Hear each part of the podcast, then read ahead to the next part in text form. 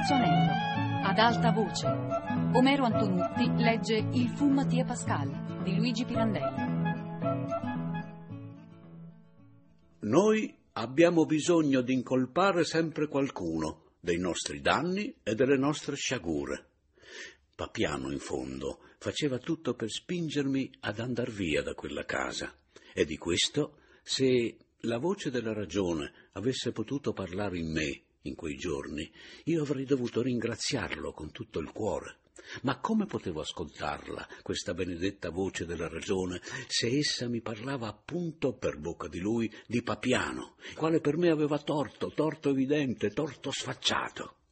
Non voleva egli mandarmi via, infatti, per frodare il Paleari e rovinare Adriana. Questo soltanto io potevo allora comprendere da tutti questi suoi discorsi. Oh, possibile che la voce della ragione dovesse proprio scegliere la bocca di Papiano per farsi udire da me.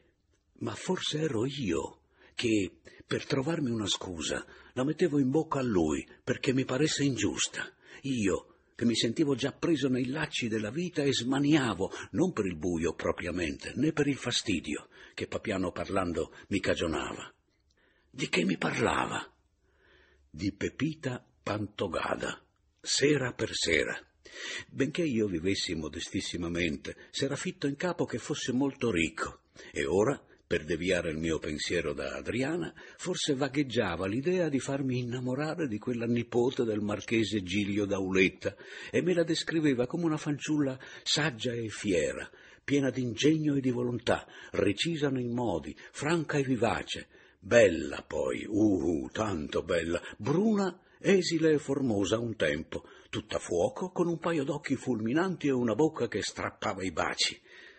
Non diceva nulla della dote, vistosissima, tutta la sostanza del marchese d'Auletta, niente meno, il quale, senza dubbio, sarebbe stato felicissimo di darle presto un marito.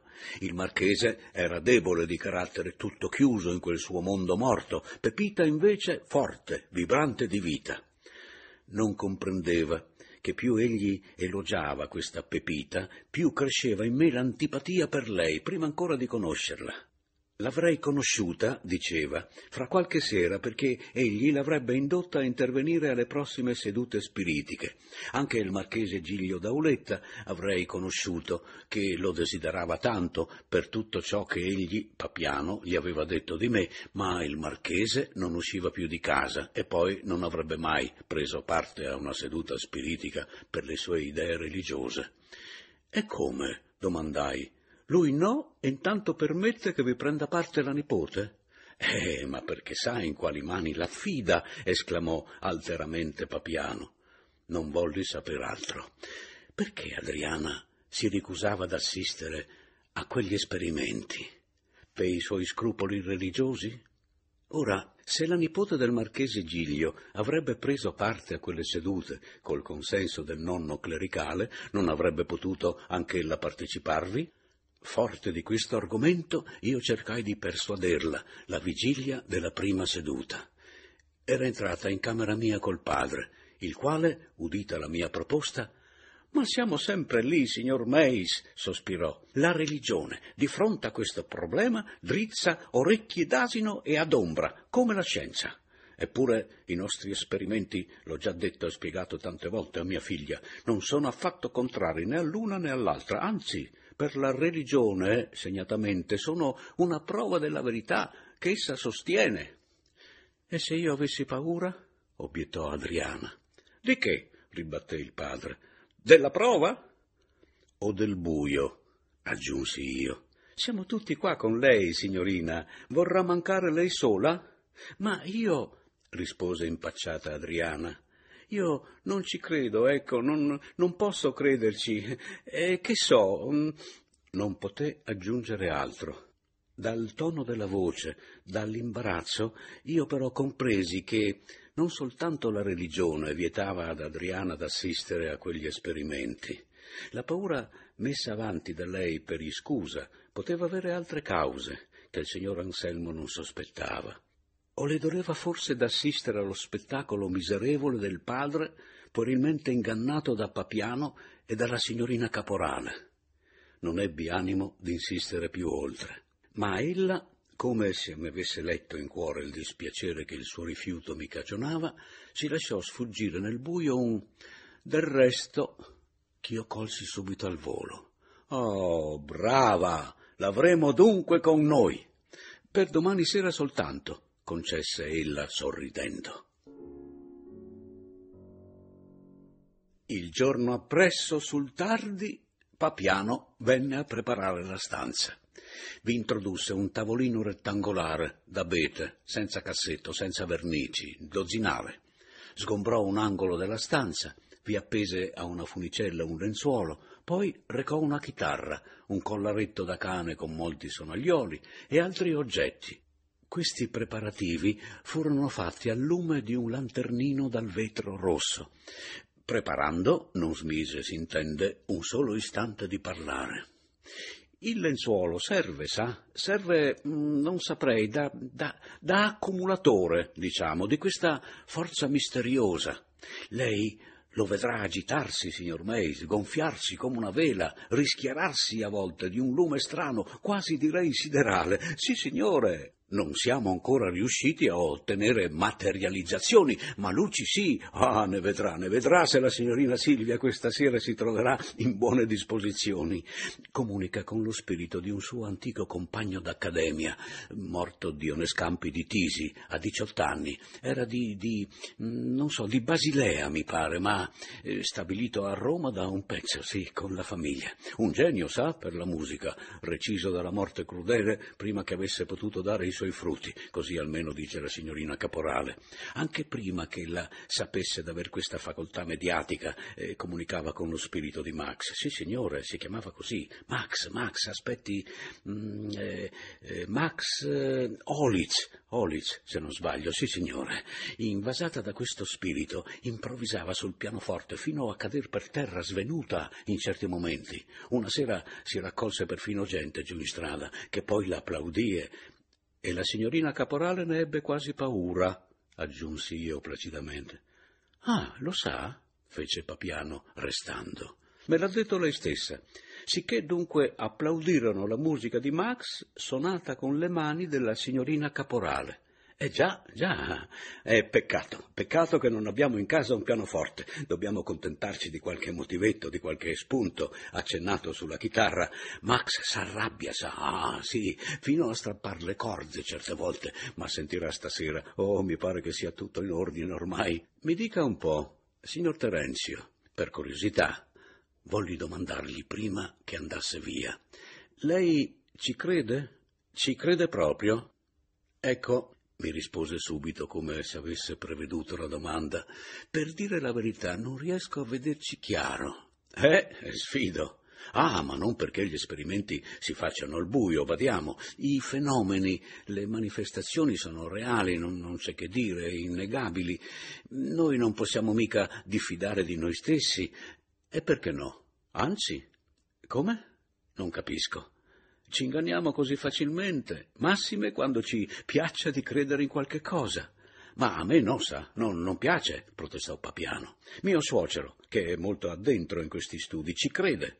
Io, tra l'altro, veda, non ho neanche il tempo di pensarci, seppure ne avessi voglia. Ho tanto da fare, tanto, con quei maledetti borboni del marchese che, che mi tengono lì a chiodo perdo qui qualche serata. Dal canto mio sono d'avviso che noi, finché per grazia di Dio siamo vivi, non potremo sapere nulla della morte e dunque non ne pare inutile pensarci. Ingegniamoci di vivere alla meglio piuttosto, santo Dio. Ecco come io la penso, signor Mace. Ah, a rivederla, a rivederla, eh. Ora scappo a prendere in via dei pontefici la signorina Pantogada. Ritornò dopo circa mezz'ora, molto contrariato. Insieme con la Pantogada e la governante era venuto un certo pittore spagnolo che mi fu presentato a denti stretti come amico di casa Giglio. Si chiamava Manuel Bernaldés e parlava correttamente l'italiano. Non ci fu verso però di fargli pronunciare l'esse del mio cognome. Pareva che ogni volta nell'atto di proferirla avesse paura che la lingua gliene restasse ferita. Adriano May diceva, come se tutto un tratto fossimo diventati amiconi. Adriano Tui mi veniva quasi da rispondergli. Entrarono le donne. Pepita, la governante signora Candida, la signorina Caporale, Adriana. Anche tu. Che novità? le disse Papiano con mal garbo. Non se l'aspettava quest'altro tiro. E io intanto, dal modo con cui era stato accolto il Bernaldès, avevo capito che il marchese Giglio non doveva saper nulla dell'intervento di lui alla seduta e che doveva esserci sotto qualche intrighetto con la Pepita. Ma il gran Terenzio non rinunziò al suo disegno. Disponendo intorno al tavolino la catena mediatica, si fece sedere accanto a Adriana e pose accanto a me la pantogada. Non era contento? No. E Pepita neppure. Ella si ribellò subito. Grazie tanto, así puede ser. Io voglio stare entre il signor Paleari e la signora governante, caro signor Terenzio. La semioscurità rossastra permetteva appena di discernere i contorni, cosicché non potei vedere fino a qual punto rispondesse al vero il ritratto che della signorina Pantogada m'aveva abbozzato Papiano. Il tratto, però, e la voce, quella subita ribellione, s'accordavano perfettamente all'idea che m'ero fatta di lei dopo quella descrizione.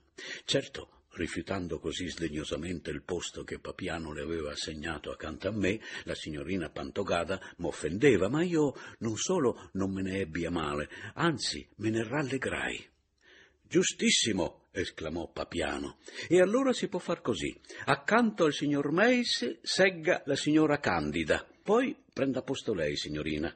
Mio suocero rimanga dov'è e noi altri due pure. Così, come stiamo, va bene? Eh no, non andava bene, neanche così, né per me, né per la signorina Caporale, né per Adriana, e né, come si vide poco dopo, per la Pepita, la quale stette molto meglio in una nuova catena disposta proprio dal genialissimo spirito di Max. Per il momento io mi vidi accanto quasi un fantasma di donna, con una specie di collinetta in capo, era cappello, era cuffia, parrucca, che diavolo era? Di sotto quel carico enorme uscivano di tratto in tratto certi sospiri, terminati da un breve gemito. Nessuno aveva pensato a presentarmi a quella signora Candida. Ora, per far la catena, dovevamo tenerci per mano e lei sospirava. Non le pareva ben fatto, ecco.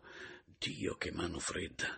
Con l'altra mano Tenevo la sinistra della signorina Caporale seduta a capo del tavolino, con le spalle contro il lenzuolo appeso all'angolo. Papiano le teneva la destra. Accanto ad Adriana, dall'altra parte, sedeva il pittore. Il signor Anselmo stava all'altro capo del tavolino, di rimpetto alla caporale. Papiano disse Bisognerebbe spiegare innanzitutto al signor Meis e alla signorina Pantogada il linguaggio, ehm, eh, come si chiama, Tiptologico, suggerì il signor Anselmo. Prego anche a me, si rinzelò la signorina Candida, agitandosi sulla seggiola. Giustissimo, anche alla signora Candida, si sa. Ecco, prese a spiegare il signor Anselmo. Due colpi vogliono dire sì. Colpi? interruppe Pepita. Che colpi? Colpi, rispose Papiano, o battuti sul tavolino o sulle seggiole o altrove, o anche fatti percepire per via di toccamenti. Oh no, no, no, no, no, no, esclamò allora quella a precipizio balzando in piedi. Io non ne amo toccamenti. De chi? Ma dello spirito di Max, signorina, le spiegò Papiano. Gliel'ho accennato venendo. Non fanno mica male, si, si rassicuri. Tittologici aggiunse con aria di commiserazione da donna superiore la signora Candida. E dunque, riprese il signor Anselmo, due colpi sì, tre colpi no, quattro buio, cinque parlate, sei luce. Basterà così. E ora concentriamoci, signori miei. Si fece silenzio, ci concentrammo. A un tratto la signorina caporale si mise a parlare come in un leggero dormiveglia. La catena, disse, la catena va mutata.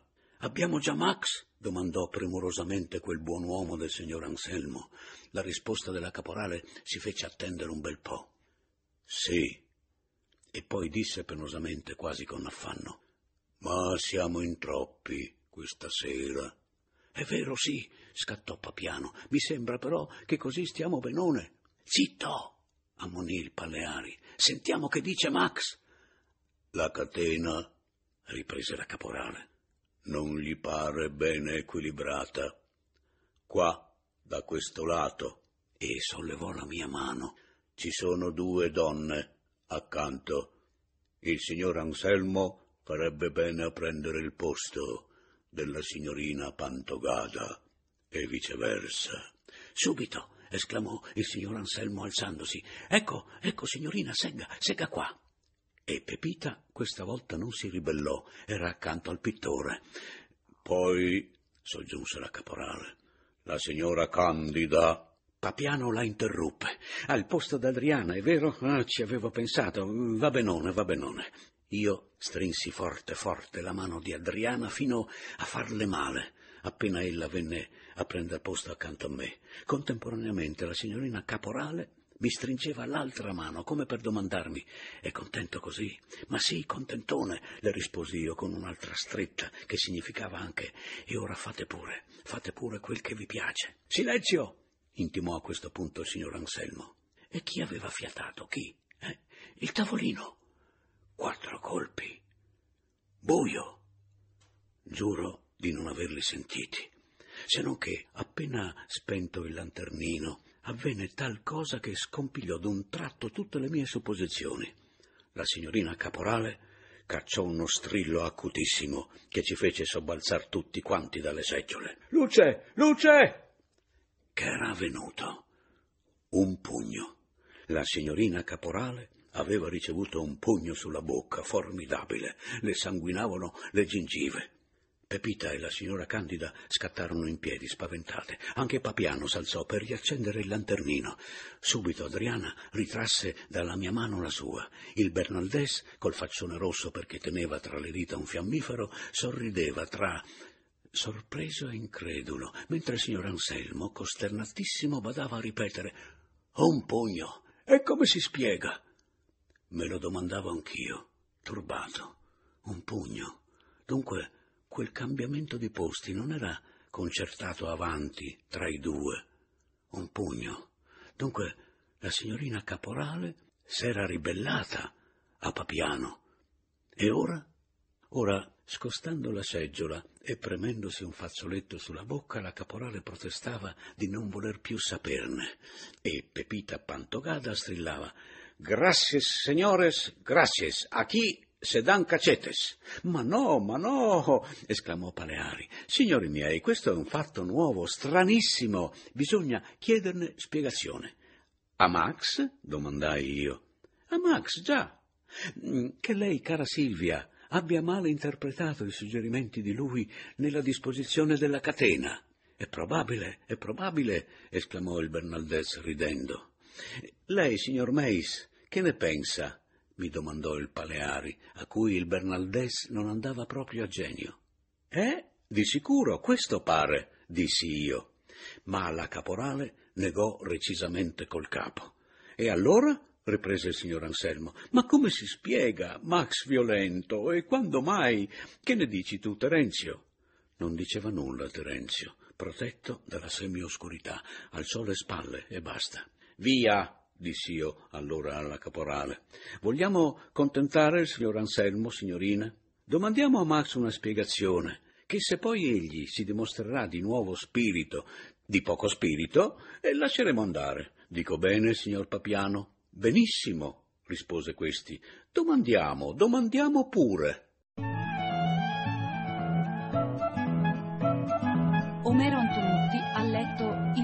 Mattia Pascal di Luigi Pirandello, a cura di Fabiana Carobolante e Anna Antonelli, con Annalisa Gaudenzi. Il terzo anello chiocciolarai.it. Per scaricare questo programma www.radio3pod.rai.it.